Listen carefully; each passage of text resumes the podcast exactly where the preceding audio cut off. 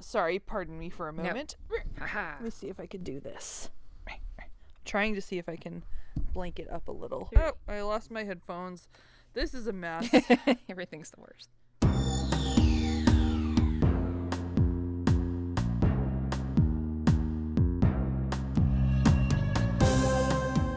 Welcome to Stargazing, a Stargate gazing podcast. I'm your host, Kathy. And I'm your other host, Mary. And each week we discuss an episode of Stargate, beginning with Stargate S G one. Hi! Hi! How are you?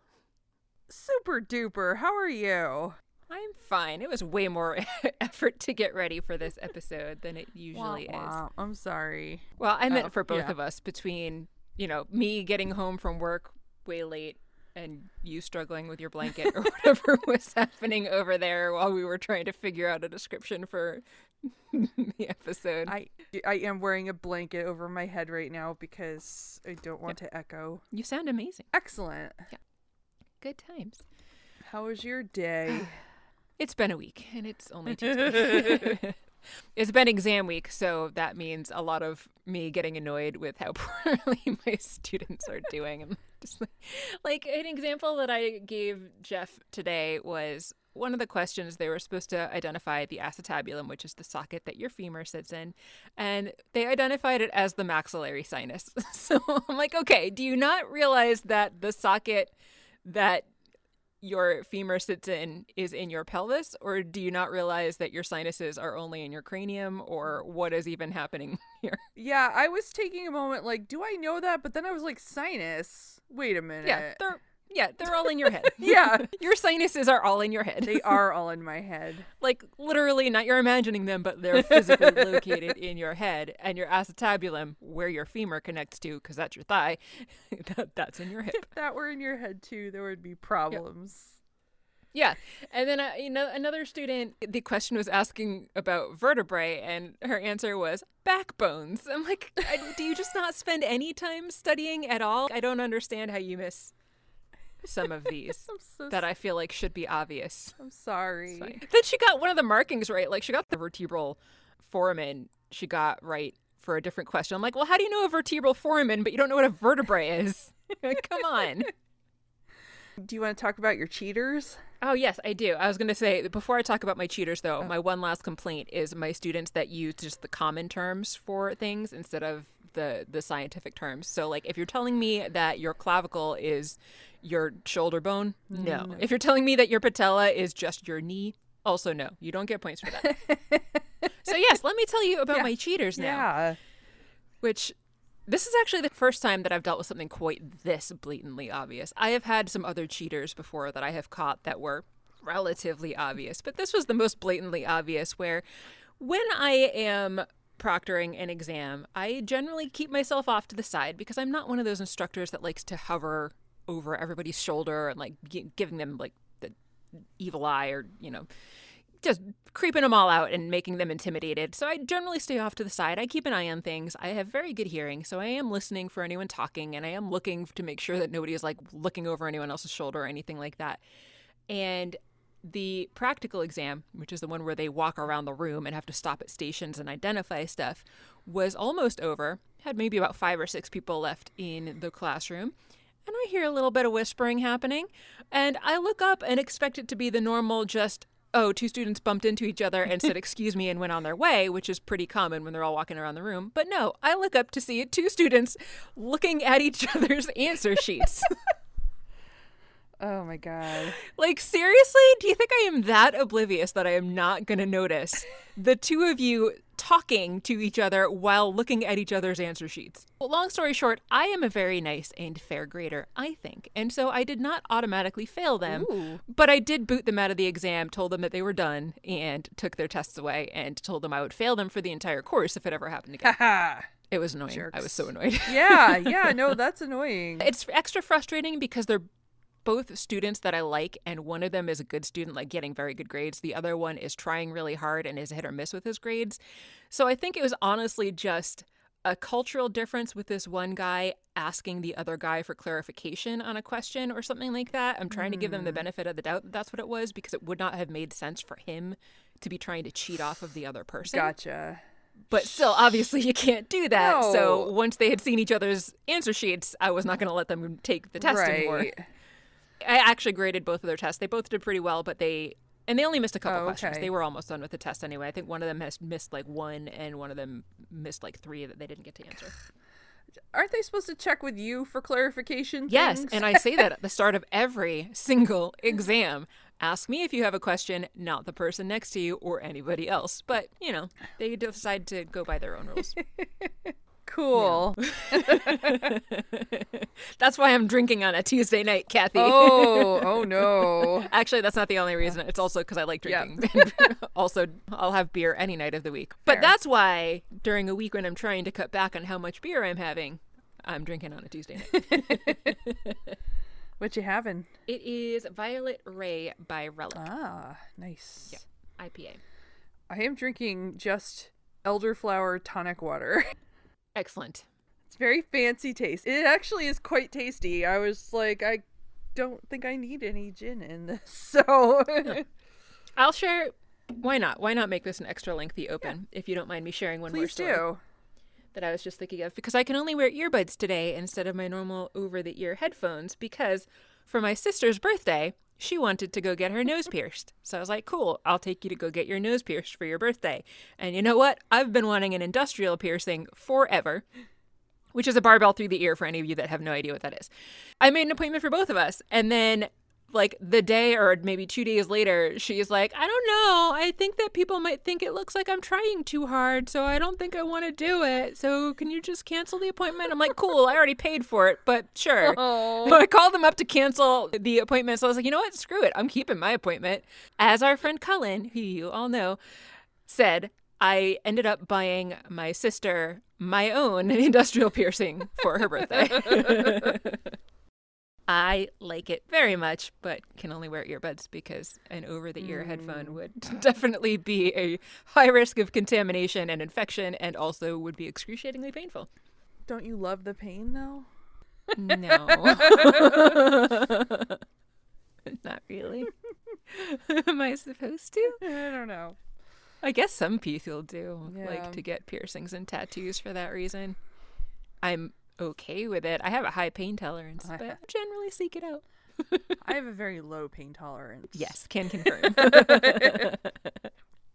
How's your week been, now that I've talked your ear off about how my week, all of three days of it, okay. has been two days. Yeah, it's only four been days two. If we God. Ca- yeah.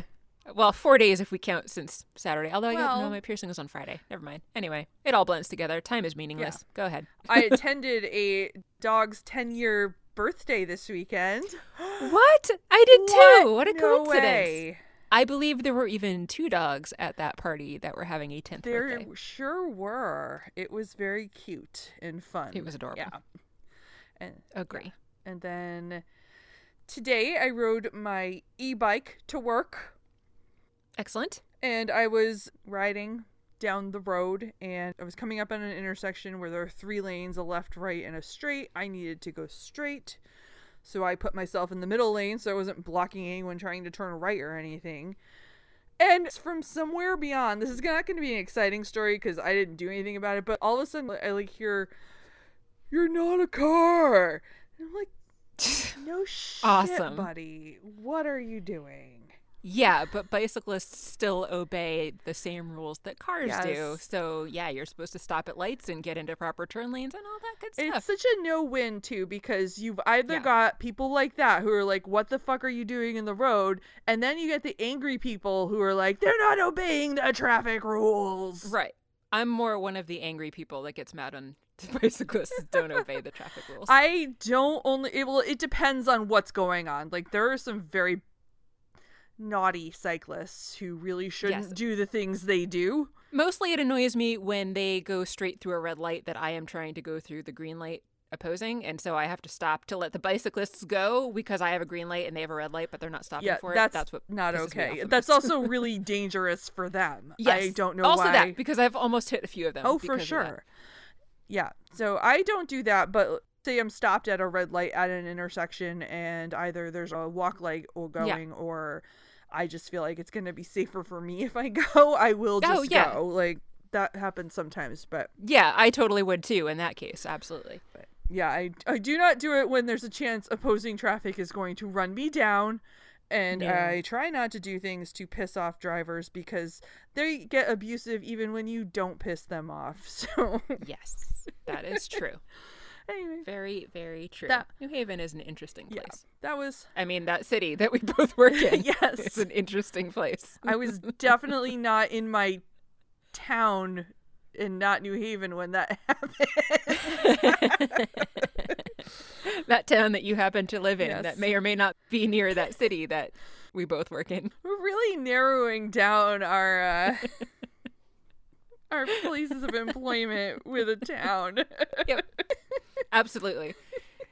There's a lot of uh, there are a lot of colleges and universities, though. To be fair, in both New Haven and in Connecticut. I don't really care that much. Now that I have full-time employment, I care much less because no one's going to be looking at my doing a search for my name and finding this stupid podcast instead of like my LinkedIn profile. Fair. Not that, not stupid pod, but you know, silly, yes, podcast is what I meant. Like ridiculous podcast, not stupid. Isn't oh, stupid podcast. Exactly. Love our podcast, yes, but it's not the first impression I want to make on someone looking to maybe hire me. Right, right. For a job. Yeah, yeah. So. Yeah. That was the highlight and low light. Oh, actually, I got chicken from this place in New Haven, and it was amazing. The place is called Haven Hot Chicken, awesome. But yeah, fabulous. It was so good. Highly recommend. I awesome. Got it, with it on top of mac and cheese. It was amazing. That does sound amazing. Yeah. Yeah. So those are. I've been mostly vegetarian for a while now, but I've been making a more concerted effort, so I haven't even been eating like birds mostly, and. I almost caved and got McDonald's on my way home tonight because I was hungry and tired. And I was like, you know what? I want to. But I knew we had to record and I didn't want to delay recording anymore. So I just ate the stupid mixed nuts I have in my Ugh. car. And that was not satisfying. I wouldn't be satisfied with that either. But I did have also some gummy bears because Jeff bought like a million bags of little mini gummy Ooh. bears. And one of the things he did for my birthday was hide them literally everywhere. So everywhere I go, I am never without gummy bears now. And it's fantastic because it makes me happy. Actually, speaking of that, how many do I have even just in here in this recording space? I'm sure you can all hear them. One, two, three, four, five, six, seven, eight. I have nine bags just in the recording studio here. That I'm aware nice. of. Nice. It's entirely possible that there are more in here that I haven't found. That's yet. amazing. Yeah. I found one in the center console of my car today. I have found a couple of them wedged under the strings of my violin. I find them on the treadmill. Last week when we were recording, I looked up and saw several of them on the shelf in front of me. And then when we finished recording, I realized that there was a whole bunch more on the shelf behind me. Awesome. Literally. Jeff's everywhere. Good people. Agree. Speaking of food packages. Yes. You know what else comes in food packages? What's that? M R Es. Yeah, they do. Look at us segueing. Yes. After this extra rambly intro. What is this episode this... we are talking about today, in which the M R Es played a oddly important role? Yes. This episode was Stargate S G one Season five, Episode four, The Fifth Man. Fifth Man. Fifth Man. The episode begins with a lot of melodramatic groaning as there is a firefight happening and people are getting shot. The Jaffa are fighting S G one as S G one is trying to get back to the gate. They're on some MacGuffin planet. Doesn't matter where they are. No. Jack has stayed behind with Tyler, the random new guy who's been injured. And, of course, Jack isn't going to leave anybody behind, so he's gone back for Tyler. Sam, Jack, and Teal'c are all at the gate. Sam offers to hold the gate for him, but Jack says no, they need to go through the gate. Sam, of course, tries to argue that they can't leave them behind because obviously she doesn't want to leave anyone behind either. But Jack basically gives her the order, time to go. They listen. They go through the gate. On the other side, they give their report that Jack is still alive, as is Tyler, but Tyler's been injured, and Jack has stayed with him to help protect him. They need to send backup right away to go and get them out of there. And Hammond's like, who the hell's Tyler? I don't know that guy. What the fuck are you talking about? And then credits. Yeah. On the planet, Jack asks Tyler if he can walk. He says he might try, and then they get moving. End of scene. It's very exciting. Yeah. More exciting is back in the S G C, where S G three Quarters is pleading with General Hammond. Actually, then would it be S G three fifths? Yeah. S G sixty percent? Yes. Are arguing with General Hammond that they need to go back and rescue their people. Hammond isn't having it, though, because he doesn't know who the hell this guy Tyler is, as we've established. I was surprised at how incensed Hammond seemed. Yeah. He seemed really indignant and almost angry with them, which I thought was weird. And it actually made me suspect that there was something wrong with him rather than that there was something wrong with the rest of the S G team. Interesting. Because I really didn't remember anything about this episode as huh. I was watching it. I had no idea. Yeah. But like, as I've said before, a lot of them I won't remember from the description, but I kind of remember where they're going as I watch. Not this one. I felt like he would have been less incensed if it were Jack making these arguments instead of other people. Absolutely. So. Yeah. Well, that's kind of why I was surprised, because he was willing to leave Jack there for longer while he tried to figure out what was going on with S G sixty percent. Yeah. And I was like, the real Hammond would never leave Jack. Yeah, no. What is going that's on? That's true. This Hammond, though, who is actually Hammond, we later know. This Hammond yeah. orders the team to the infirmary to be checked out by Doctor Fraiser. Not only are they protesting, Carter says they're going back with or without reinforcements. And Hammond's like, no, no, you're not. And he makes them give up their weapons by having airmen surround them. It was, he even threatens yeah. to use force on them, which, again, made me extra suspicious of him. Yeah. So that's a pretty uncharacteristic thing all around in this scene, I feel like. Yeah. Sam's usually not one to be like, I'm not going to do what you say, and Hammond's usually right. not, like, ready to shoot them. So that's fun. Generally not. No. But in the end, they give up their weapons and are taken to the infirmary. On the other planet, Jack is carrying Tyler around, trying to get him someplace safe. Jack tells him he's heavier than he looks, and Tyler apologizes. When Jack asks Tyler how his leg is, Tyler's like, yeah, it's no problem. But we see that it's, like, gross and just a huge mass of blood. So that is clearly not true. This seems to be some sort of ruins of some sort. Doesn't really matter. It's mostly like a blown-out stone tower kind of thing. It is not in good shape, but better than nothing, I guess. And as Jack says, it's not something he'd buy as a timeshare, but defendable enough for their purposes until the rest of the team gets back, hopefully with a whole lot of friends. Tyler's concerned that Jack could have made it to the gate and doesn't understand why Jack came back for him, and Jack's like, well, duh, obviously I'm not going to leave anyone behind. So Tyler's pretty grateful about that. Jack's like, yeah, well, whatever. It would have been too much paperwork. We all know that's not the reason. It's because no. Jack's a good guy. Yeah. Yeah. That's that scene, I guess. In the briefing room, Fraiser and Hammond are talking about what's going on. Teal'c is mostly okay. Apparently he's had a bad burn to his symbiote, but should be fine. Well, I don't think it was to his symbiote, but his symbiote's going to take care of it. Oh, okay. I just don't know how to read or listen. I, I'm That's just. Try- I'm also trying to think of like how precise a shot it would be to just hit I, the symbiote. Did you know? I don't know. It's possible. We've also seen like those weird pain sticks. I don't know what those True. things do.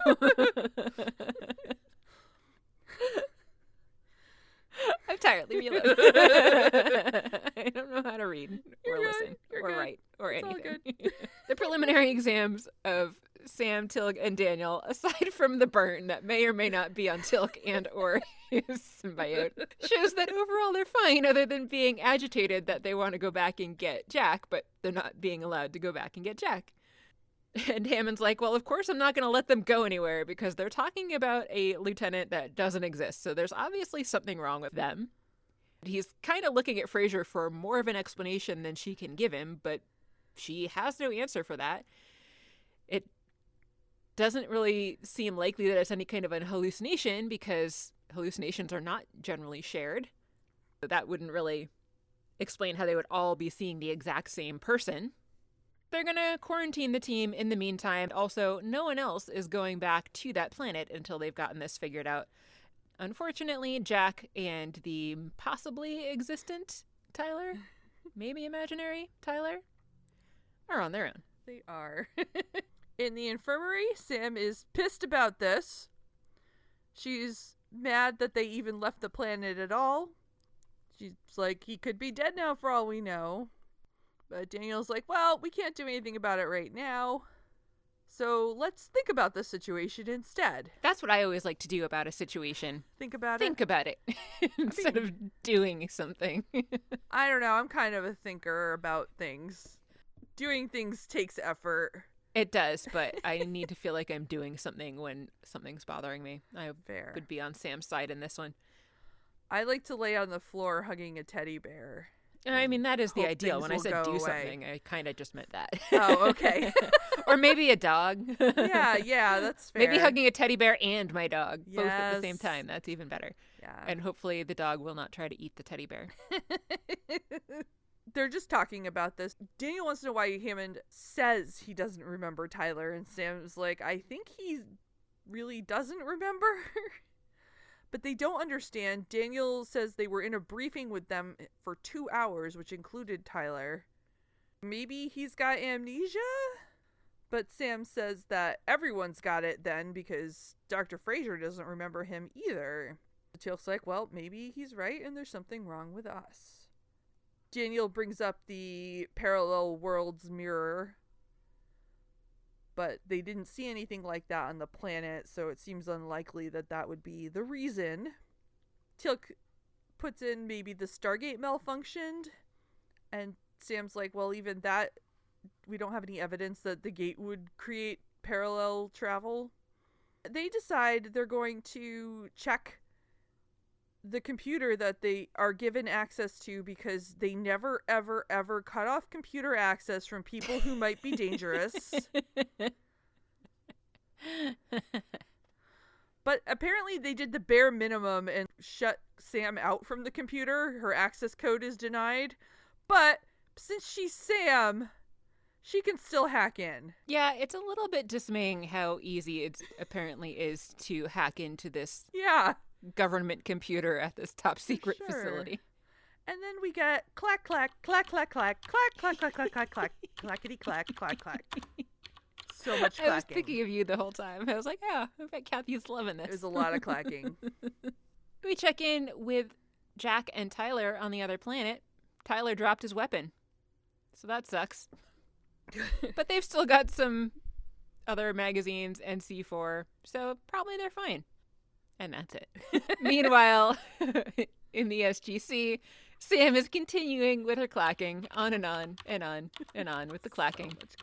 She, of course, manages to get in there, as Kathy said. And weird, there's no Tyler in the database anywhere. You'd think that there would be somebody named Tyler. Tyler's a common name. I'm surprised that even if they couldn't find this Tyler, they couldn't find anyone with the name of Tyler as their first or their last right. name. But here we are. There's apparently nobody at all with the name of Tyler in the S G C.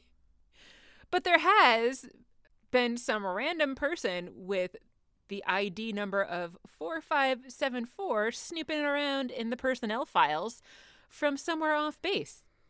And those personnel files in particular would, of course, happen to belong to S G one.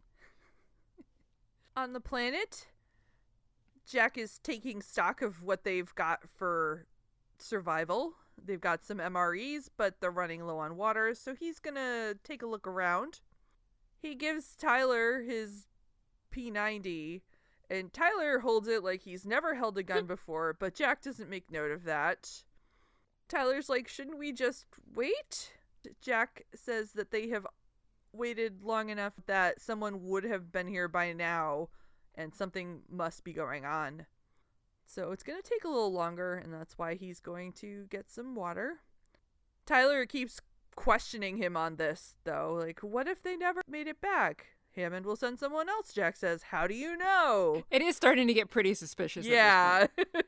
Like, didn't you train? Right, exactly. Don't you know you what protocol in... is? Even if you're, like, new to the S G C, you're probably familiar with the military and how right. people tend to do things. Also, the total lack of sir at the yeah. end of any of these sentences or questions.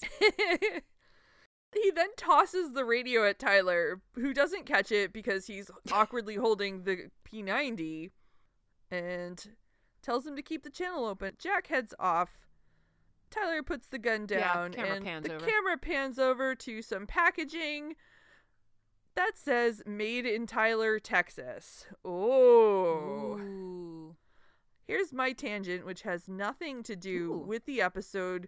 You've already heard this story, but everyone gets to hear this story. I still like stories. One, I looked up Tyler, Texas. It is a real place. Oh. I couldn't find any evidence that historically any M R Es were produced there, but doesn't mean there weren't. I tried. Tyler, Texas was named after President John Tyler. Now I understand where your story came from yes. the other day. Yes. I was like, that's a random story Kathy's telling us. Yes. But very interesting. Go ahead with the interesting yes. story. John Tyler, President of the United States in what, eighteen forty-one to forty-five or somewhere in that area. So, he, I don't know why you're asking me. Oh, I what? don't know. I have no I idea. Don't know. So he was president in the eighteen forties after he was vice, he elected vice president, but then William Henry Harrison died a month into office, so he became president.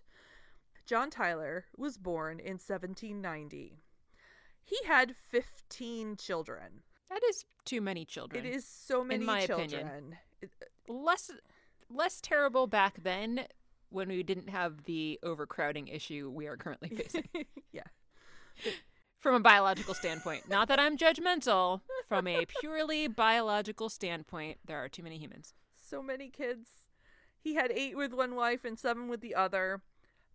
One of the sons he had was born in eighteen fifty-three when John Tyler was in his sixties. That man, Lyon, L Y O N. Lyon. Yes, L Y O N. Interesting. Lyon Tyler? Lyon, yeah, I forget what his middle name was, but yeah, it's like Lyon something Tyler. Weird. Lyon, though, not to be outdone, I don't think he had as many children, but he had a son in nineteen twenty-eight when he was in his seventies. That son's name is Harrison, who is currently alive and ninety-three years old. John Tyler, born in seventeen ninety... has a grandchild still alive today. That is just crazy. It's and so amazing. Bananas.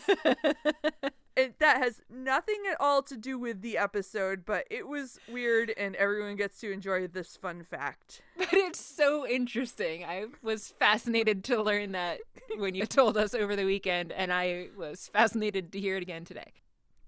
It's notable because he was a president, but are there people who were born even earlier who have grandchildren that are alive? Yeah, there's got to be, right? I'm sure that there have to be. I don't know. Absolutely. But yeah, so that's that's my fun story. That is a very fun story. Thank you for sharing. Yeah, no Super problem. Interesting. Oh, I guess we're back in the S G C. Yes.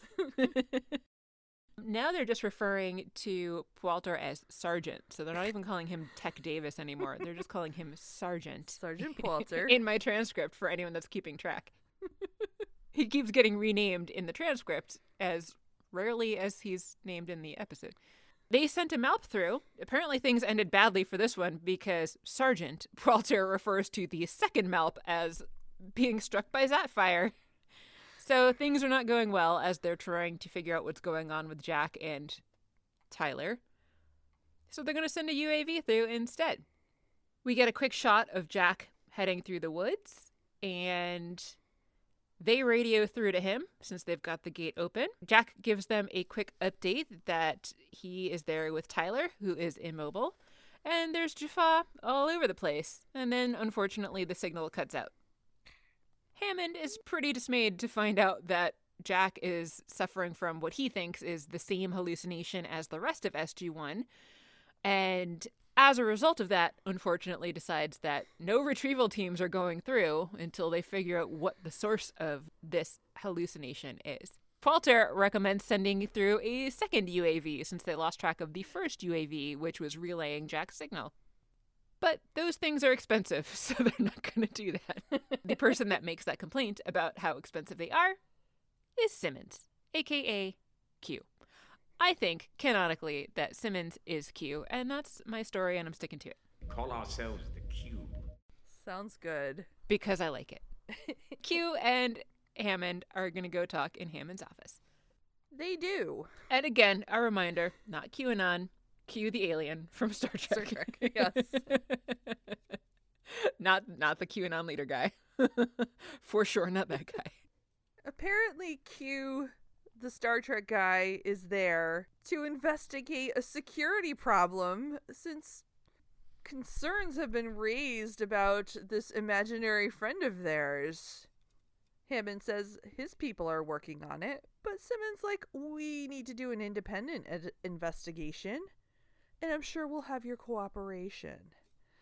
Hammond glances at this point at his red phone on his desk, which, have we seen the full shot of the red phone before? I think we have a couple times. Forgot I did this. I took a screenshot of the phone because nice. I wanted to see what the display said. Does it have a dial or buttons on it? It had like, it was a large display. Oh. There were no numbers on it. So let me pull it up here. It's like a grid almost. I should send this to you. But one of the headings is Oval Office, one is S G C, and the other I can't really read. But under S G C, it says control, gate room, multi-room, decon, some, I think. Why would he need to call the S G C? He's in the S G C. He might need to call the gate room. Well, I understand needing like a gate room button or a, you know, whatever button, but why would he have a button that just says S G C? Where does that go to? I don't know. The Oval Office one I could make out was were the Joint Chiefs, Department of Defense. I can't tell just what the other ones are. Just last week he told us that that phone only takes calls from one person. It doesn't say he can't call people. I guess so. What if the president wants to talk to him and, I, and he gets a busy signal? I guess he could get the operator to just cut through. Yes. Did you ever have that happen way back in the day when cell phones weren't a thing and just regular phones were a thing? I once had that happen where I was talking to somebody on the phone and apparently somebody was trying to get through to talk to my parents and they called the operator and the operator cut into my phone call and was like, hey, this guy wants to talk to your parents. You need to get off the phone. And it scared the crap oh out of me. Oh my God. Yeah. I don't think I've ever encountered that. That's bananas. Apparently that's a thing that they were able to do. I sent you a picture of the phone in case Fabulous. You're interested. I'm going to look. Looking. Oh, okay. I see. Yeah. yeah. I didn't notice what it looked like. I was not paying that close attention. I was like, the red phone! I can see the whole red phone! Oh my God! And, you I, know, think, I mean, we'll need to like put something on Twitter about this. Or yeah. After Instagram, Sam's, you know, both. Word processor answering machine, I really like needed to start paying more attention to the right? communication devices. Yeah. Because I did make a note later when they have the phone call montage that he was talking on the red phone the whole time. And I was like, how is this happening? Now I know because there's buttons to call a bunch of people. Yeah. Hammond takes a glance at that. And yes. Simmons was like, you can call whoever you want, but you're going to play that President Bestie card once too often someday. Hammond's like, dude, Jack's trapped on another world, and I can't help him until we figure this out. Isn't isn't Simmons a colonel too? Yes. Doesn't Hammond way outrank him? And he's how is he talking to Hammond like this? I don't know. I mean, I feel like it's the same with when we met Maybourne. Like, there's yeah. a different level, and it might just depend on, you know, where they report to. Like, or even Davis is he's not under Hammond, but he is kind of like he's outside of it, so he's got a lot of authority that it doesn't seem like others under Hammond's command would have. Right. So, it's weird. Yeah. Oh, by the way, when I was editing the episode, the colonel guy that we were talking about that I was trying to figure out if it was the same meaning of life guy. Yeah. Was the same guy. Had a different rank, though. Oh, my God. Oh, yeah. Nice. He was a major. I forget his now. I'm like totally forgetting his name, but he was a major in that episode and he was a colonel in last week's episode. Oh, cool. I'm glad you checked. I did. I checked while I was editing today. I heard the I heard the drop and I was like, yeah, nice. I'm glad you followed up on that. Yeah, me too. Checked I M D B, looked at the episode itself. Totally same guy.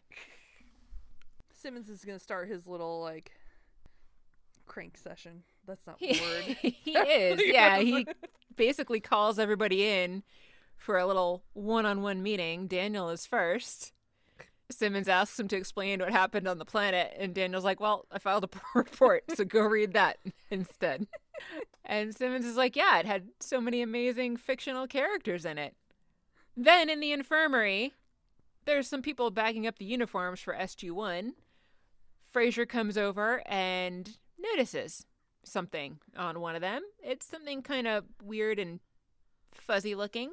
She's poking at it through the plastic. Clear plastic so that she can see it, and she hands it to some random nurse nearby and asks that she has it analyzed. In the meantime, we learn that the blood work and D N A results, whatever those D N A results might have been, detected no anomalies. All right. Yeah. And all of a sudden, Fraiser remembers Tyler. Randomly. Hmm.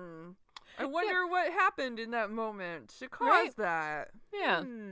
You said you had an issue with this, or was no, that your issue? I was just confused why there were two people bagging this thing up wearing gloves, and then she's like, let me put my hands all over it without gloves on. And I was like, yeah. why? Yeah, I mean, at least she was talking. She was touching the outside of the bag, yeah. but still, you're right. She should have had gloves on to even I'm handle it. I'm pretty sure those gloved much. hands touched the thing as they put it in the plastic. Yeah. I was like, this could have been Agreed. related. Although I don't know because, well, not to get too spoilery, but the chemical supposedly makes it up to her brain. So how did it get up to her brain? Did it get absorbed through her skin, or was it inhaled? That's we don't really question. know. We don't if it was know. something that she inhaled, then having gloves on wouldn't have actually done any good. True. Very true. We actually yeah. don't learn that. But we're getting a little ahead of ourselves. So let's go back to the briefing room. Daniel is still being interrogated-ish by Colonel Simmons. He's showing Daniel a videotape of the briefing they had right before this mission, showing that only S G one, consisting of four people, was in the room. Daniel's like, well, that could have been any briefing. And Simmons is like, uh, it's got a time code, idiot. I did notice it didn't have a year. I also noticed that, and I noticed that the date was very close to my birthday. Yes, yes it was. At oh seven forty. I was born at nine a.m. and also not on that day. But it was close. Daniel's like, this is a waste of time. Simmons is like, no, it's not. And Daniel says, well, we obviously have Lieutenant Tyler issues. I say he exists. You say he doesn't. I thought that was a pretty great line. Yeah. But Simmons is like, actually, this isn't just about Tyler. I am going to dredge up your whole history with the S G C. Let's talk about your relationship with Sarah, your ex-girlfriend who became a Goa'uld. Cool. That's relevant. Yeah. yeah. To this specific situation. Yeah. So we need to watch out for that potential alien influence over Stargate Command. Daniel's like, I'm very confused because that's none of your business. And also, that's not the first time it's happened to him. Right? yeah. yeah. He has bad luck. Yes. Although, actually, I was just thinking, really, what it is is that it is bad luck to date Daniel. That's true. Daniel asks if he should call an attorney, maybe? Simmons says that he is someone whose judgment can be easily clouded, which is kind of true, but still fuck this guy. Yeah. It's not clouded in a way where he's compromising the S G C. Right. He's not going to be doing the Goa'uld any favors. Yeah. Daniel's like, what's your position here again? And Simmons just smiles a smarmy smile. Out in the hallway, Fraiser is walking to go see Sam. There's a guard there guarding Sam. So that kind of sucks. Yeah. This scene was not optimal when it comes to describing what people look like, because when Sam asked what Tyler looked like, Sam's answer was African-American, mid-twenties, and perhaps we can use other words to describe someone's appearance besides just his race and his age, but that's the extent to which they take it. They don't say anything about what his actual facial features look like or anything like that. Fraiser, though, is like, yeah, I know exactly who you're talking about. He was like five ten, five eleven, right? And I'm like, all right, cool. So now we've got his race and his age and his height. And Like, come on, guys. Come on. Something else about his actual appearance would be nice. But no, that's as far as they go. Fraiser suddenly does remember this guy, even though two hours ago, as Sam points out, she had never heard of him. They discuss whether or not anybody else remembers. Fraiser says not as far as she knows, but she thinks she needs to report this to Hammond. Sam, however, says that if she goes and tells Hammond, then Fraiser is probably going to end up in here being held with the rest of them. So maybe she should uh, keep it to herself and do a little bit more exploring and research. Sam is just all about keeping the secrets these days. Right? Apparently so. She had a pretty big secret last episode, keeping a secret this episode. Yeah. Hammond makes a bunch of calls on the red phone trying to figure out what the hell is going on with Colonel Simmons and why he's there. Yep. But no one's available. No one's available. No one's taking his call. Inconvenient. Don't they know what the red phone is for? On the other planet, we learn that Tyler happens to be from Texas. Wonder where he got that one from.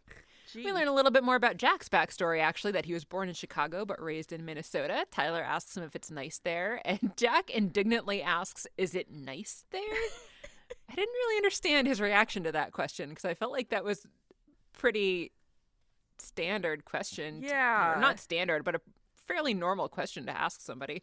Yeah, especially who is like from one state but then no longer lives there. Yeah. Like, why'd you leave? Did it suck or do you miss it? Yeah. That's not too weird to ask somebody. Jack, of course, offers to take Tyler fishing sometime once they get back because that's mostly what Minnesota is for, fishing. And Jack's like, Teal'c can't get enough of it. It's great. Tyler's wondering when they're going to get out of there. Jack thinks maybe tomorrow, maybe, maybe later. But if not tomorrow, they're going to go head up into the hills and wait for the Jaffa to lose interest. Tyler's pretty dismayed, though, that the Jaffa are never going to stop hunting them. And Jack's like, what the hell would you say that? What's wrong with you? Tyler says, well, it's just kind of how they are. Jack says, well, yeah, but that's not the way that we are. So we're going to get out of this. So just go to sleep. Shut the fuck up. Meanwhile, Simmons is taking a crack at Teal'c, who is, as always, cool as a cucumber. Of course. Yeah. I love just the little slight smile he has on his face as he's yeah. staring straight ahead, yeah. answering the questions matter-of-factly. Yes. Simmons is interested in the most recent event where Teal'c, unfortunately, was brainwashed by Apophis to think he was still First Prime. And Teal'c, obviously, is like, I'm loyal to the Tauri. Simmons asks, why should I believe you? And Teal'c says, if I were still loyal to the Goa'uld, you would know it. And it was amazing because then he says he would not have hesitated to kill him where he sits. Yep. It was so good. It really was. And Teal'c, Teal'c, the whole time, Teal'c's not looking at him as he talks, and then after he says that, he looks at Simmons. And smiles at yes, him. Yes, it's so good. It was pretty great. Yep, yep, I loved it. Teal'c, Teal'c is the best. Very much agreed. Yep. On the planet, they hear an engine noise, and that's bad because that engine belongs to a glider that flies overhead. Apparently their position has been made. Jack goes and grabs a bunch of weapons and tries to fire after it. He manages to hit it with something large enough that it basically sets the glider on fire, and it crashes into some mountains. Even though it crashed, Jack is still concerned that they might be able to contact back to someone else where Jack and Tyler are, so they need to get out of there. Except that Tyler is still not able to move anywhere. Jack's like, all right, great. I guess we're digging in here. And he starts digging, like literally digging into his pack of equipment. Nice. Yeah. In the S G C, now it is Sam's turn. Simmons wants to know why Lieutenant Tyler didn't show up in her last report if he was supposedly on the last few missions, because the backstory is that Hammond assigned Tyler to them about three missions ago. Sam says, well, Daniel's not named in all of my reports either, but he's always there anyway. That seems weird to right? me, actually. That is a little weird. You would think at least somewhere on them you would be List- listing the people that were on the mission with yeah. you, even if you were not specifically talking about them. What members of your team were there? These yeah. four people. Okay. But- and then go on with your narrative. Apparently not. Apparently that is not how it works here. Simmons basically gets on her case about the fact that nobody can corroborate their story. Sam is like, I don't care. Jack's still out there, so you need to get over this and let us go save him or send someone to save him. Do something to save Jack. We can't just leave him there. But Simmons says they're not sending anyone else, and they for sure don't trust S G sixty percent to go out and try to find Jack and Tyler. They're at a bit of an impasse. And then Simmons opens up Sam's file and, of course, starts digging into the bits about her having been taken over by a Goa'uld and talks about the last time that they met. She was harbored by an alien with which she had Stockholm Syndrome. And he's beginning to wonder if she might be having some kind of residual effect because she seems to be hacking into some mainframes. Instead of getting defensive, though, Sam also stays cool as a cucumber and leans forward and says, oh, your user four five seven four, who is the person that she identified before as being the off-base person snooping around in their files. And she says, you don't care about Tyler at all. You're just trying to get some dirt on all of us. Who are your orders from, Colonel? Apparently, Simmons had been recording this whole thing, so he quietly picks up the recorder and turns it off and says the interview is over. On the planet, Jack's digging in meant that he is planting booby traps around their position. He hands a gun to Tyler, not the P ninety this time, just a handgun, because that's important. Quite. Tyler's like, I can't let you do this. I can't let you die protecting me. Back in the infirmary, we get a bunch of very bad science. Yay! Hammond goes in to see Fraiser, and she found traces of a foreign chemical on Teal'c's uniform and had it analyzed, and it resembles cortical acetylcholine, which is a neurotransmitter that helps to regulate and process human memory, which is true, but it is not chemically different from the acetylcholine that you would find anywhere else in the body outside of the cerebral cortex, at least not to my knowledge. Acetylcholine actually does a lot of other things, like makes our muscles contract and stuff like that when we're telling our muscles to contract, and does a whole lot of other stuff. It's very key in the parasympathetic and sympathetic nervous systems and does a bunch of stuff. Huh. So when I say bicep contract, the uh, the acetylcholine gets to work? It sure does. Excellent. It is the chemical that takes the electrical signal from your nervous system and translates it into a chemical signal, which is the acetylcholine signal, and then transmits it into another electrical signal, ah. which is the action potential in your muscle. Well, thank you, neurotransmitter, for obeying my commands. Right? Acetylcholine, super important. Cues. Fun fact, Botox, like we stick in our face, works because it blocks the release of acetylcholine huh. from the end of the neuron so that it cannot talk to the muscles to make them contract. Interesting. Indeed.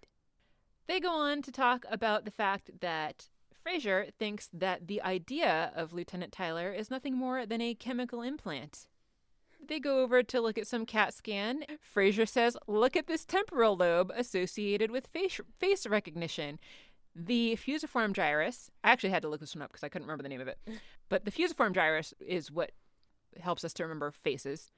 And it is, in fact, in the temporal lobe, also partly in the occipital lobe.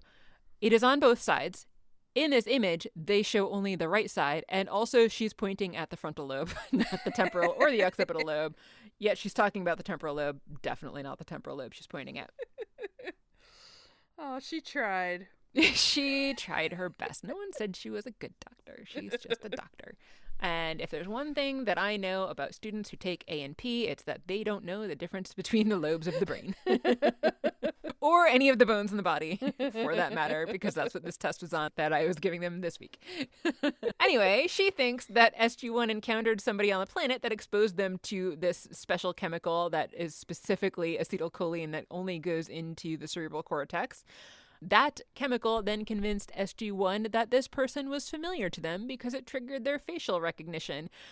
then from there, their brains just built in the backstory of the detailed memories that they have about spending several weeks with them, which makes absolutely no sense because what they're talking about here would then also involve a lot of other parts of the brain, like the hippocampus for long-term memory, the amygdala. It would involve things like the prefrontal cortex for short-term memory. And also, it's weird that somehow their brains would all just happen to create the exact same backstory when their brains decided to just fill in the necessary details that Fraiser mentions. Basically, her saying that their brains would fill in the information is the same thing as saying that, well, maybe they all had the same hallucination. Yeah, if they're all having the same delusion instead of the same hallucination. Is that somehow better? No. Hive mind. Hive mind. Yeah. They've developed a hive they mind. They have, apparently. Simmons is also there, I guess, and asks, well, didn't you say their M R Is were clean? And Fraiser says the chemical dissipates fairly quickly. It dissipates very quickly because there's an enzyme that actually takes care of it and gets rid of it. So they're like, well, where did this M R I come from? How did you get this image? And she's like, well, actually, this is my brain because I was exposed to that chemical, and now I also remember Tyler. Simmons is not pleased to hear that and says, all right, well, we're done here because we can't trust your doctor anymore either. I mean, he's not wrong. He's definitely not wrong. I mean, he's a total asshole and I want him to go away, but he's not wrong about some he of this stuff. He has a lot of good points. Yeah. Yeah. I think we've had that before, some of the arguments Kinsey made about their funding and whatnot and what they're oh, doing yeah. and whether, yeah. yeah. So they get, they have good points. On the planet, Jack informs Tyler there's uh, about fifteen Jaffa out there. And Tyler is like, I'm not what you think I am. I'm not part of your team. I'm not human. I exposed you to a chemical that made you think I was. Cool. Jack's not really listening because he's got to deal with the fifteen Jaffa who are coming to kill them. And Tyler's like, look at my leg. It's all healed. How could that be possible that I were human? Jack's still like, just get down. Yeah, maybe don't jump around when you're yeah. trying to hide just to prove the point that your leg is better. At this point, though, Tyler reveals his true image, which is sort of a white alien with tentacle yeah, hair. It's kind of like a flying spaghetti monster. Yeah. If a flying spaghetti monster had a body. Yes. Tyler immediately reverts back to his human form. Or puts the delusion in Jack's head? I don't know. Anyway. The, yeah. yeah. I don't know. So he explains that this is a defense mechanism and that the Jaffa had captured him because they wanted to study this phenomena. He escaped, but his ship was damaged and they crashed onto this planet, which happened to be the planet that S G one was on. And he wasn't sure if he could trust them, which is why he hid. Then the Jaffa attack. But they fight back by blowing them up a lot. There's so many explosions in this episode. There really are. And there's some firefight. Some of the Jaffa getting close. Jack manages to shoot a few, but then he's out of bullets, so he starts fighting. I think at one point Tyler then finally gets in there and takes like one shot. Yeah. They're about to be killed because it was like fifteen to two.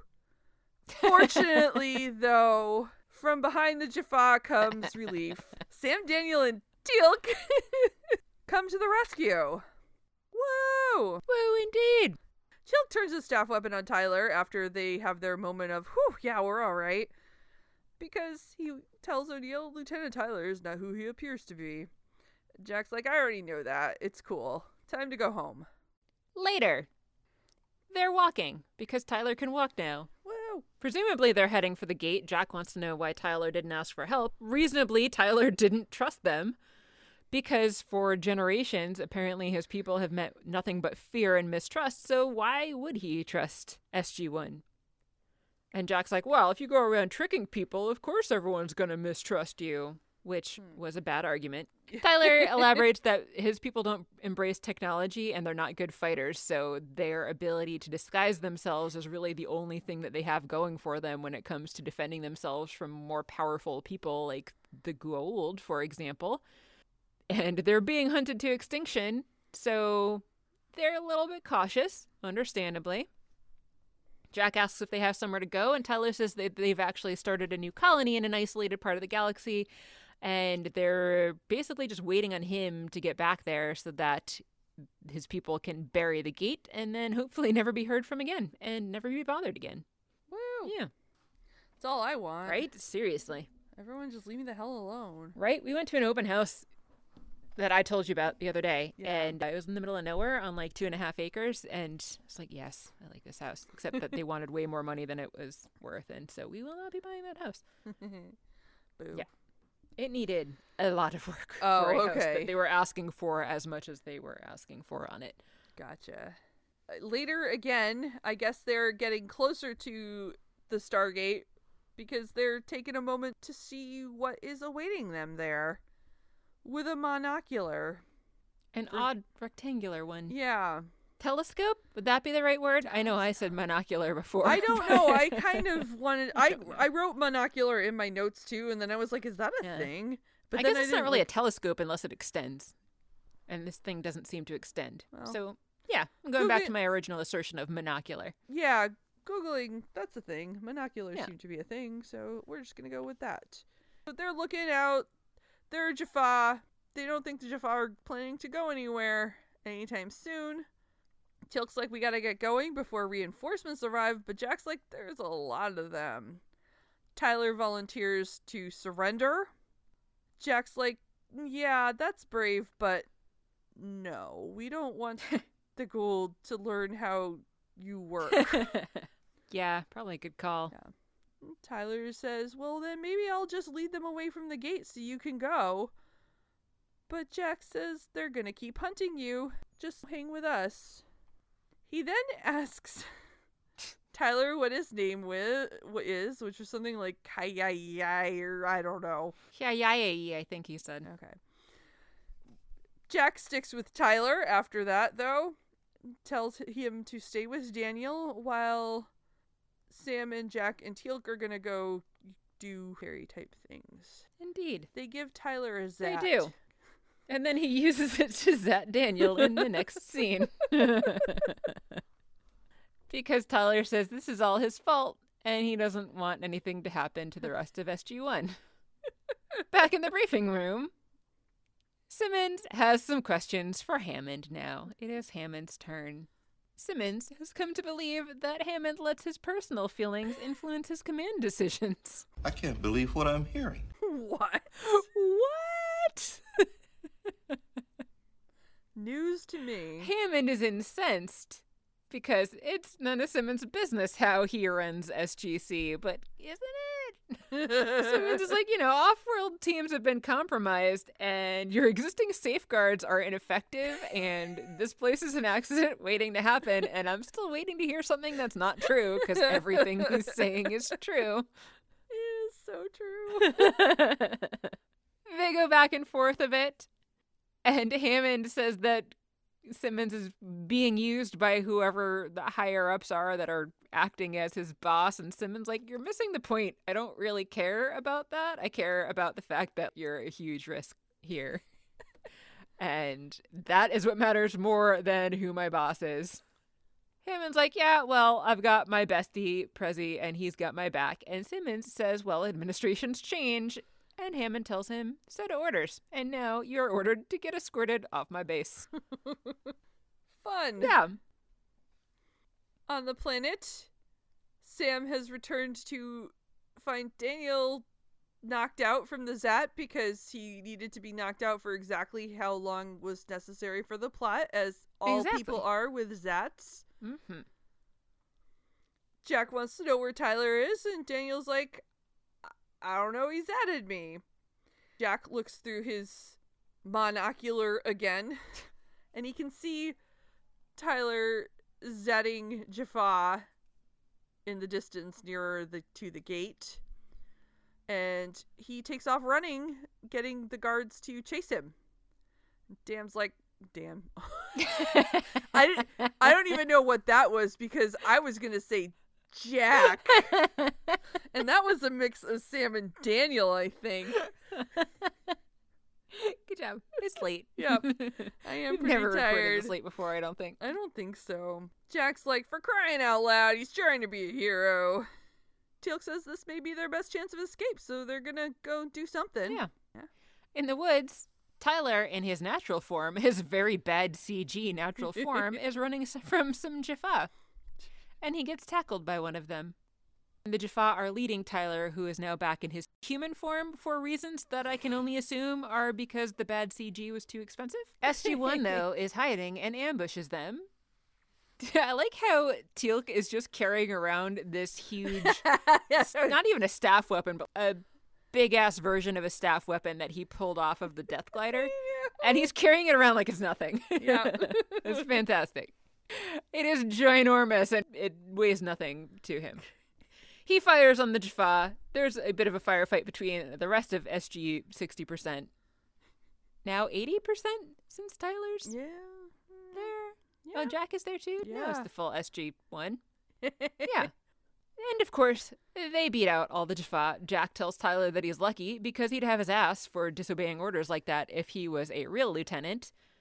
Tyler is yet again surprised that they came back for him, and Jack says, well, we don't leave our people behind. Tyler reminds him that he is not one of their people, and Jack's like, meh, close enough. Now let's get back to the gate. Tyler is concerned about the Jaffa that were at the gate, and Jack's like, eh, they weren't a problem. Good times. Yay. They arrive at the gate. Tyler dials it up to head to his home. Jack suggests that maybe before they just bury their gate, they could keep in mind that they could have friends in the galaxy. Why would they ever do that? I get that Tyler can trust Jack, but Tyler should right. just bury his gate because yes. the rest of humanity is not that good. No. just... I agree with you. The other people who know about the Stargate program would love to also tie him up and dissect him. So, yeah. Right? Yeah, if Maybourne just... got his hands on this guy. Oh, for sure, yeah. He should just bury the gate. But Jack's yeah. like, maybe don't. And Tyler's like, well, it's not my choice, but I will let other people know what happened here. Not making any promises. He's like, well, maybe you could take me fishing one day. Yeah. And then he leaves. And that's the end of the story. And do we ever see them again? I'm pretty sure we don't. No, we don't. Hmm. We see the actor again, I believe. Oh, really? Yes, because I looked him up. Huh. He has had multiple roles on this oh, show. Nice. He was in the episode where the kids were mock battling Jaffa versus oh humans. No way, really? He was the captain of the Jaffa. Oh, okay. He, I knew he looked familiar, yeah. but I wasn't really sure why, and that is probably why. He is also unrecognizable, but plays Daniel's Una's friend. Oh, Shaka. No way! Yeah, yeah. Seriously? Yep. Wow. So we'll see him That's again. That's cool. Yeah, he was according to this definitely unrecognizable. Yeah. But I think he's had other parts too. So yeah, he's a. That's awesome. Yeah, we'll see him again, but he will not be Tyler, Texas. Tyler of Texas. Yeah. Tyler, we don't know if he has a crown of marble because he was wearing a hat. That's true. Kathy, did you like the episode? I did. I wasn't super into it while I was watching it, but I enjoyed parts of it, even though, as usual, Colonel Simmons is right about yeah. them all having, be, you know, being influenced in too emotional and whatever else he's gonna accuse them of. Even though he's right, I really enjoy the scenes of them pushing back against him during their interviews. Fair. It's just a lot of fun to be on like Team S G one and Team Hammond. I think that's probably what I liked most about it. I liked this, oh, I can't trust anybody, but I can trust Jack O'Neill vibe too. But overall, I was just kind of like, eh, this is all right. How about you? I did actually like this episode a lot. There were so many explosions, as there I said, were. And everyone knows how much I love explosions. So many explosions. So that was all great. like you said, I also really enjoyed the interrogation scenes because I thought that the ones with Daniel and Teal'c were just outright funny. I thought that Sam was great in hers, and then the one with Hammond I just thought was hilarious because Simmons was completely right with everything that he was saying, and yet Hammond was still so indignant. Yep. The bad science was just so stupid. Like, how hard is it really to have your actor point at the correct part of the brain? Like, even back in the early two thousands, it would not have taken that much trouble to figure out what the different lobes of the brain are so that you can get your actor to point at the correct lobe of the brain when she's talking about the temporal lobe. But yeah, not even that was too much. So I thought the ineptitude of it was funny, more so than annoying. Fair. Even. That's good. And so overall, I was just amused by this episode. What's next? Next is Stargate S G one Season five, Episode five, Red Sky. Netflix says, S G one emerges on a world known as Katau, a protected planet of the Asgard, where the people still worship the Norse gods. Huh. I would assume that this is not Samaria we're going back to yet yes, again? Yes, it is called Katau. Oh, is right. Is the name of the planet. I, I knew that. I listened. That's sure I fine. Did. You don't need to listen to me. Nobody else does. The booklet says, S G one is welcomed on Katau by the planet's religious leader, who takes the reddening sky concurrent with their arrival as a sign from their gods. What he doesn't know is that the reddish color is a reaction caused by the wormhole, signaling the planet's impending doom! What? I actually do remember this episode because it is a very red episode. Those are two Just radically different descriptions. Red filter on the whole thing. Yeah, yeah. Those are very different descriptions. I'm not sure I remember this. That's fine. Who cares? I do remember both the red filter and also generally I remember the plot of it. Gotcha. Yeah. As always, thanks for listening. If you haven't already done so, please make sure you subscribe so that you can get our episodes as soon as they come out every Wednesday. Likes and reviews are very much appreciated since they help other people to find the show so that we can keep this thing getting bigger and bigger. If you'd like to get in touch with us, we'd love to hear from you. You can find us on Twitter and Instagram. You can email us at stargatezing at gmail dot com, or you can send us messages through our website, which is stargatezing dot space. And if you're feeling generous and would like to support the show financially, you can head on over to patreon dot com slash stargatezing. Our tiers start at just two dollars. I'm Mary. I'm Kathy. And you've been listening to Stargate Sing The End. The End.